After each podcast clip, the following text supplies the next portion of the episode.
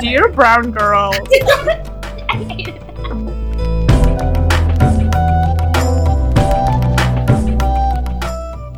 Hi guys, we are your local tired brown girls. I'm the other local tired brown girl of our duo. There's two of us. We're the two tired brown girls. We're really tired. Emotionally, physically, spiritually, in every way possible. Yeah, and we've decided to make a podcast because that's what everyone's doing in quarantine, and we decided to throw our hats in. Uh, you know, hopefully it's not complete trash. Yeah, um, like my sister said, every millennial knows somebody who has a podcast, and now that's gonna be us. We're gonna be those millennials that have one. So basically, we decided to do this. What was it? I, I thought I had COVID. I didn't, but I was on isolation. And on day four of isolation, I texted you three in the morning and said, I want to make a podcast. I want it to be about women of color, woman, particularly women that belong to the brown community, and kind of like the issues they face. And I kind of want to try and create a safe, transparent place where people can talk to each other um, and kind of build that community. And you, for some reason, agreed to do it with me. Yeah, so that day I woke up at like 8 a.m., went to work at 8.45 a.m. in my living room, and I I saw the text. There were there were a lot of typos in those texts. To be fair, I apologize for that. At first I was like, why is she texting me at 3 a.m.? But after I moved on from that, I just really liked the the essence of what we were trying to say, like creating a transparency and a productive Mhm. community. No, and that's like the one word you used that really stuck with me because your first text back to me was like something along the lines of like, "Yeah, I'm totally down to do that, but only if it's productive," which is key because that's what we're trying to change because we've all all kind of already had these conversations, but they've kind of left us feeling like a little bit defeated, a little angry, um, but hopeless sometimes. So it, we kind of want to spin that and kind of turn it into something more positive. Also, like we're in our mid twenties now, which first of all, gross. When did that happen? But like, it's time to kind of start doing something about it. I think instead of just kind of having this very like teenage mentality of just like this is what it is and it sucks and I'm just going to be upset about it. Yeah, and we have so many different, like, varying experiences being women of color and brown women, especially like living in different parts of the world too.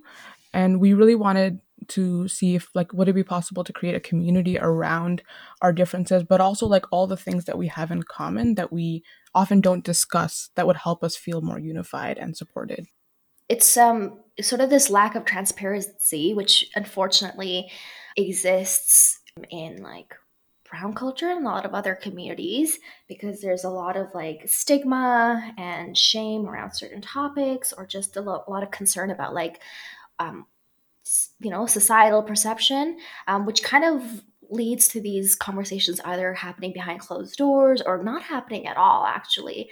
Um, and it kind of leaves a lot of people i think in where we are in our life leaving feeling kind of um, isolated and as if their emotions or um, their feelings or their dissatisfactions with what's happening are unique to them somehow um, which kind of makes you feel like maybe you're the only black sheep that's feeling this way and maybe that you know you shouldn't be feeling this way versus kind of acknowledging the universal truth that we're kind of like the first generation existence that we're going through.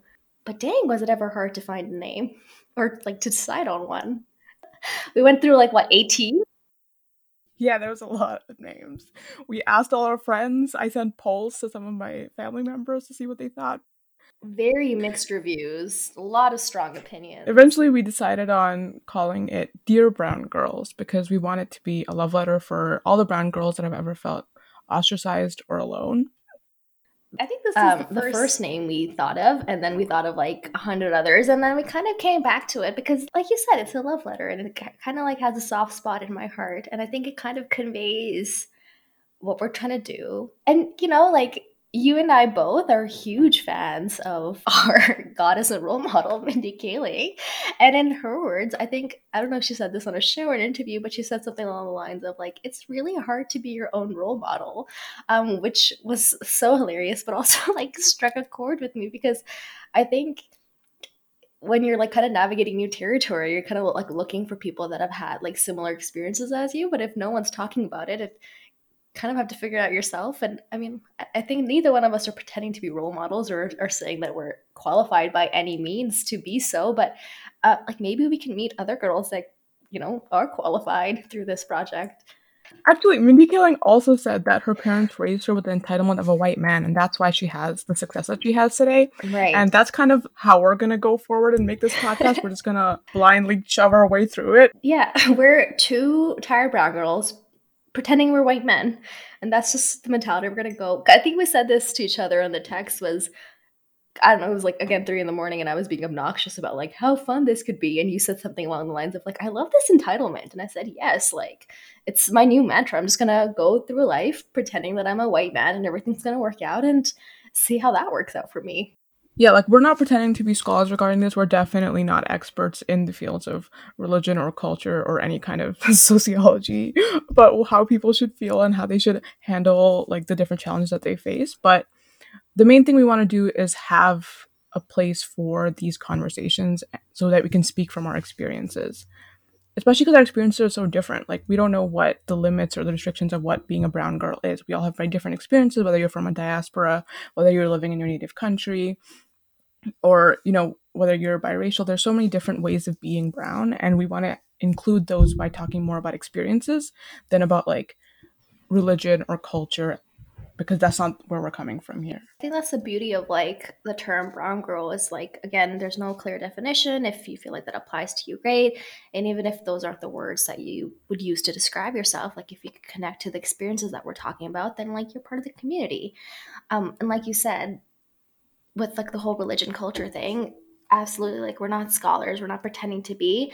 Um, and the big thing is that we're not trying to like promote or like shit on a certain culture or um, a religion because again that's what sometimes these conversations feel like i was like i just hate everything about where i come from and that's not necessarily true like part of this project is we're hoping to find like the beauty in like our roots and try to kind of reconnect them in a way that feels healthy um, so that's one of the challenges that we have is like when we're trying to have these conversations out in public or within our communities is that like our culture and religion are often used to kind of stifle these conversations because either it's the concern about what people are going to say or like no like this is what it is this is like our, our religion you can't question that. So quick disclaimer like that we're not pushing anything. Either way we're just discussing our experiences and religion and culture are going to be a part of that because that's just you know a lot the, the reality of a lot of brown girls um, and so we're just going to talk about that as authentically as possible. So, one of the decisions that we made was that we don't really want to be revealing like our full names or our yeah, I think that's mostly it. Like we don't want to yeah. reveal our names. And that's not like a permanent decision. It's just a decision that we made firstly to give us like just the courage to say whatever the hell we want and have a totally unfiltered, bullshit free, honest conversation about the things that we think need more transparency. And I don't want our egos to stop us from having those honest conversations. And like, as much as I can say, like, hey, like, I don't care what other people think of me, we can say that as much as we want, but I don't want our egos to limit that fact that, like, if I have something to contribute that I think might jeopardize something with our community or our family. Like, I don't want that to mm-hmm. stop me from having the conversation, from bringing it out there so that at least somebody else who is like, ha, yeah, has not a sound, is like, yeah, I had a similar experience can resonate with that at least. it's a Freudian slip. It's all good. Her name is Hot, you guys. She gave it away. but I think that's a really beautiful way of putting it because what my big concern was by not revealing our names is that like counterproductive to what we're doing or hypocritical. Um, but again, this is our baby. We can do it how we want to, and we want to m- make sure that we're comfortable doing it. So this is what we're comfortable doing for now. But yeah, so this is a love letter to our lovely dear brown girls from two tired brown girls whose names we're gonna keep secret for now. And obviously, your friends know who the heck we are.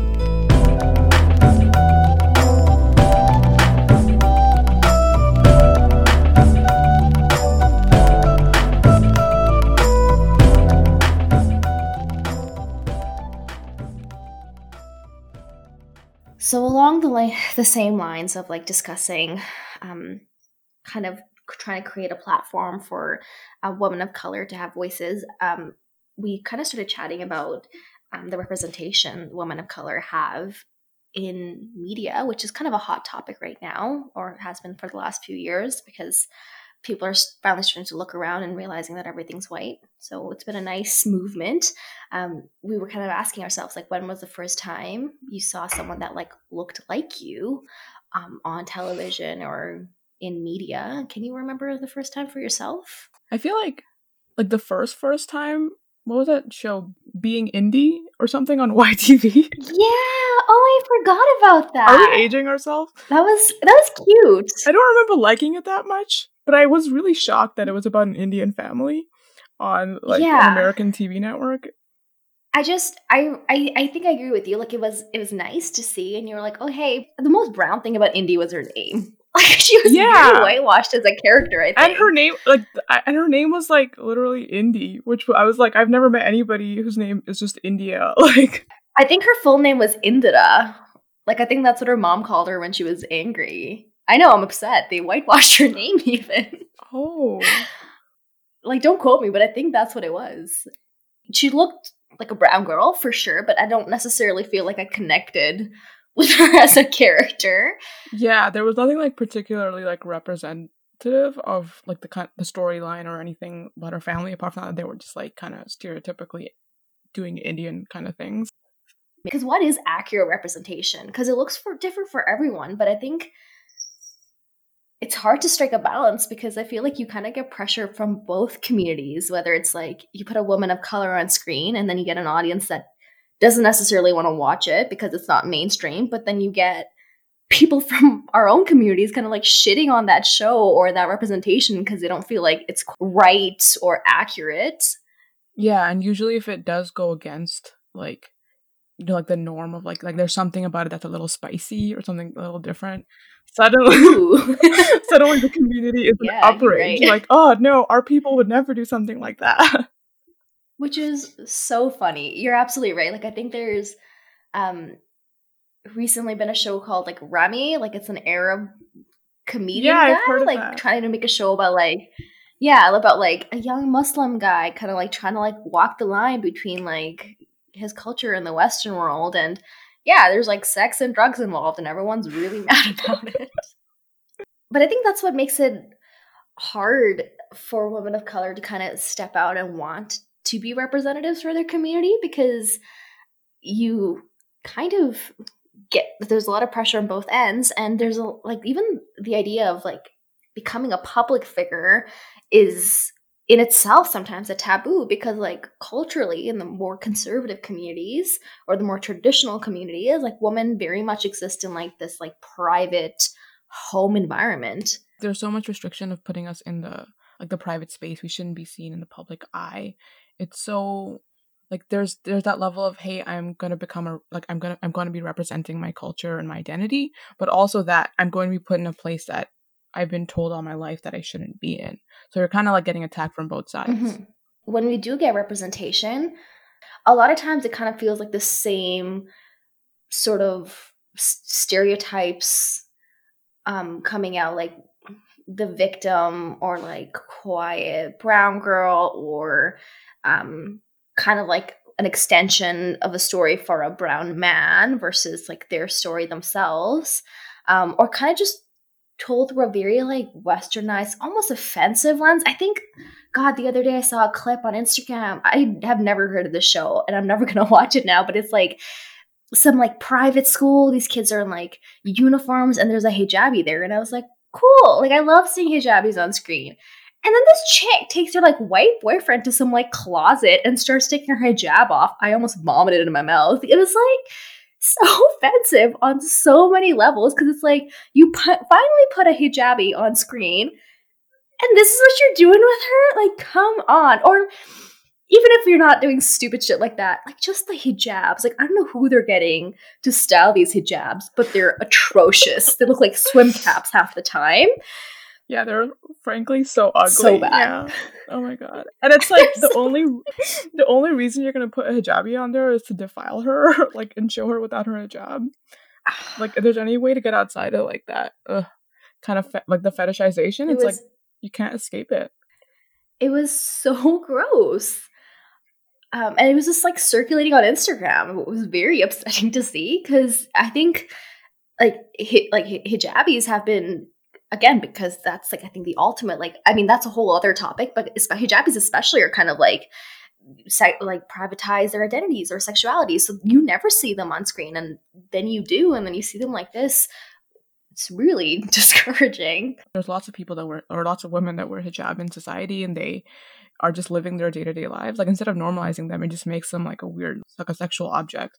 So it's even like it's literally putting us like taking us back two steps. So it's it's hard to find someone that like you feel like accurately re- represents you or you know like you feel you kind of connect to and I think we all actually like I don't know about you, but I also have my internal biases. So like going back to the love of our lives, Mindy Kaling, like um seeing her on screen was so fun. Like I think she's been around for a while, but like she first got big on um The Office, where she was wildly successful and um, kind of played this like ditzy character, and then she got her own show. And that show very much like revolved, like it was very much like a typical kind of rom com kind of show that are already on the screen, but it was different because the, the lead now looked completely different than what we're used to. And I remember like watching that show and kind of getting to a point where I was kind of being hypercritical of this main character because I, I was I was doing the same thing our community does, like passing our own judgments. Like I realized that I wouldn't have the same criticisms if it wasn't Mindy, if it wasn't like a brown girl, like if it was some like random white actress, I would just let the show be what it is, which is just like a silly, like fun rom com, um, instead of like putting so much judgment into it. So it's, there's a lot of internal bias that we have to work through as well. Yeah, you've and she's just been yeah. here this whole time, like not being white, not being like you know the ideal body type or whatever. She's not stick thin. She's cute, and she's not also not just an actor. She's a writer. The Mindy Project was her own show. I think that's the reason like we just unashamedly like admire and just are obsessed mm-hmm. with her because she is pretty amazing and she's also talked about how hard it is to be a role model. Mm-hmm. And I thought I just criticized her initially and I felt bad for her, but like seeing that like you kind of had the same initial reaction and we had to scale ourselves back mm-hmm. and be mm-hmm. like, why are we doing mm-hmm. this? I, I feel bad. Mm-hmm. And like if we're doing it as girls that grew up um here, you know, in the Western world, went to school here, we're exposed to all sorts of things here. Um, of course, like the older generation is going to do it even more harshly. Um, so it's something that you actively have to work on. Like, take your first initial biases and question them, and ask yourself, like, would you do the same thing if this wasn't a woman of color? If this was just, you know, a white woman, would it be more acceptable? It's like, I guess it's like I don't know, I can watch a Hollywood movie and they'll be making it on screen. I'm like, this is cool. And then like you watch a Bollywood movie and they so much as like breathe on each other. And I'm like, gross, stop. I'm gonna vomit. This is outrageous. Yeah, you gotta like avert your eyes. It's too much. It's weird. and yeah, then like speaking of like Bollywood, that's a huge media platform we have full of like brown girls, but I don't it's it's rom coms again, I guess. Oh man. I mean, often even in Bollywood, like the usually the perspective of the story is like 80% of the time is the totally. man's perspective. Like I it's rare that you get a female narrator or the story doesn't revolve around her love interest, but so like it doesn't really do a lot for like making us feel empowered and actually represented in our daily lives, especially cuz like they're just breaking out into song all the time. Which I love. Which set really yeah, unrealistic expectations for my own life. Not to mention like a lot of the expectations that Bollywood sets up, like like most of the stories revolve around like falling in love and you know like meeting your significant mm-hmm. other and go, like usually adventure or that kind of stuff. Like most of them are just love stories, mm-hmm. but like we're okay with that when we're you know it's when it's a bollywood movie but in our own lives we've got like to deal with arranged marriages or other kinds of issues so like that whole hypocrisy there where like i'm expecting to get a bollywood love story with singing and dancing and then i'm supposed to settle for an arranged marriage is like pretty heartbreaking when you turn 16 I think it's funny. Often, a lot of like Western representation of brown women or just like brown culture, like a lot of it is pretty like pretty stereotypical and doesn't help like that Instagram trailer or whatever that you saw. But sometimes it's like it, it's almost it's often a little more realistic than brown like Bollywood movies have ever tried to be. That it like hurts more when you see it, and so we criticize it more often too. I think to be fair, I was just thinking, I think there have been a few movies in the last few years that have been a little bit like more woman centered, still very much revolving around like the love and the marriage trope.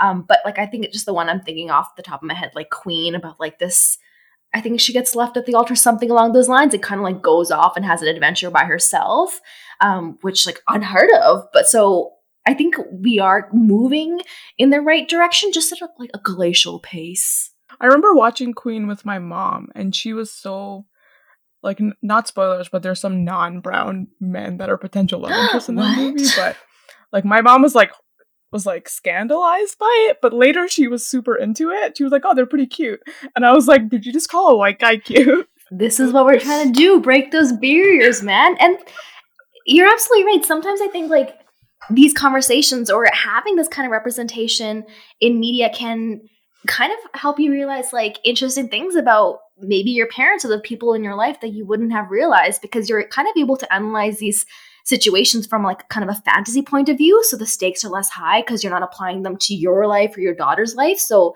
you're able to kind of more freely express your opinions and sometimes it's it can be a catalyst to some very interesting conversations where it's like so what like you are like seeing the story where you're all for this character like going on these adventures and falling in love but that why is that not fair for someone to do in real life? yeah, it just like leads to like i find especially with my family it leads to like these conversations that i'm like I'm like, hmm, I wonder if I could use this to my advantage later on.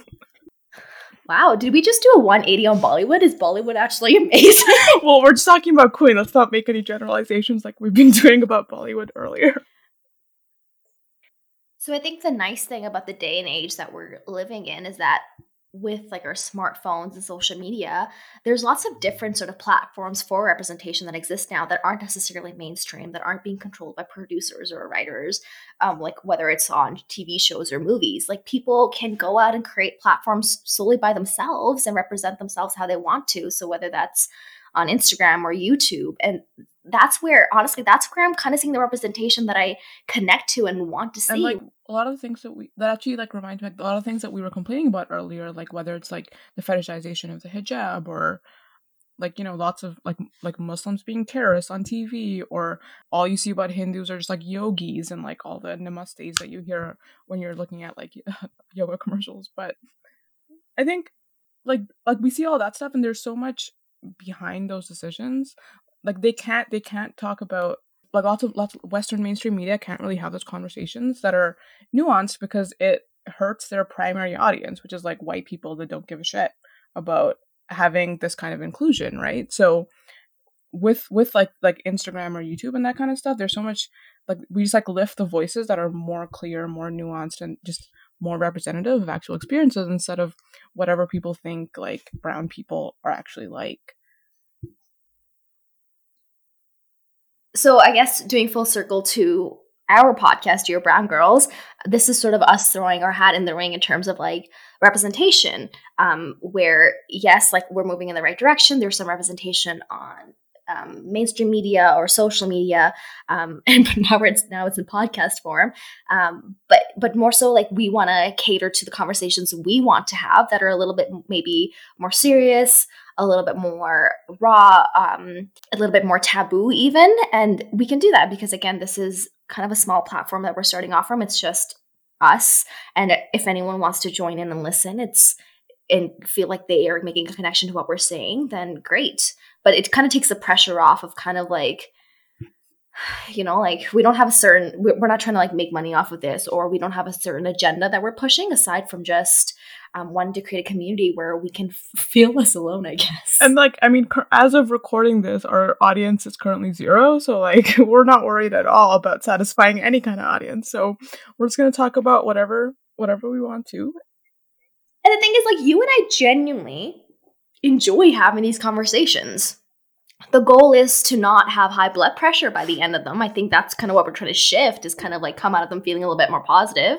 But we, yeah, you and I like genuinely enjoy talking about these things and i think um i uh, like learn a lot from what you have to say because you often have very different perspectives um and i think that that's what kind of if nothing else comes out of it there's that yeah and i same too i often come out really angry and you make me a little more optimistic about it no but, one has ever said that about me so thank you no one has ever said that I make them feel more optimistic. So wow, beautiful things coming out of this already. Since you were thinking we're gonna go into we're gonna go into the mind space of white man entitlement, we want to discuss our wildest dreams. And I mean, our wildest, wildest dream is to meet Mindy Kaling and have her be like, Your podcast is great. Yeah, this is all we're trying to do here. we want you to hear us, but we don't want this to be a one sided, us just speaking and talking about our perspectives. And we really would love getting feedback and having that conversation, especially about the different experiences that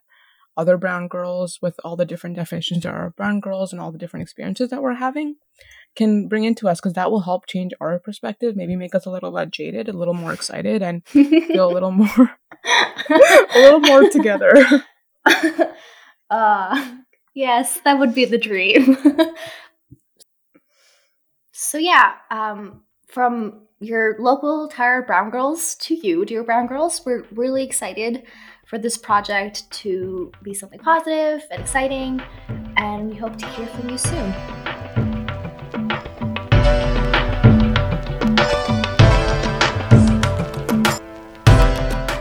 Coming up next time on Dear Brown Girls. The show that everyone is talking about, Netflix's Indian matchmaking, which for me personally is bringing up a lot of trauma. That means you're going to have a lot of anecdotes to tell us, right? unfortunately, just stories after stories after stories of just complete bullshit within the Rishta system. that being said, that being said, part of the show discusses the positives of the Rishta system. So, you know, there's something to be said about that. Yeah, and in general, there's just so much for us to unpack here. We've got how women and men are treated differently in the Rishta system. You're going to have a lot to say about that as well, I guess. So much. but also, why would people willingly choose arranged marriage? for me, it's always been something that has felt like it's been forced upon me. So I'm like, why are people actually choosing it on their own? And and what arranged marriage looks like in the modern world, you know, it's not like you get thrown in the back of a truck and told you're being sent to your new home, which is really what some people think of arranged marriage. Um, so, you know, like as traumatizing as watching the show was, I to some degree appreciate um, Netflix kind of bringing this whole part of our lives to the forefront so other people can kind of see what it's like. Um, and mostly, I just want to bitch about Aparna. Whoa, I love Aparna. I would die for her. Okay. That's a very strong statement, but I look forward to hearing you defend that. So, yeah, if you want to listen to us bitch about that and more, tune in next time on Dear Brown Girls.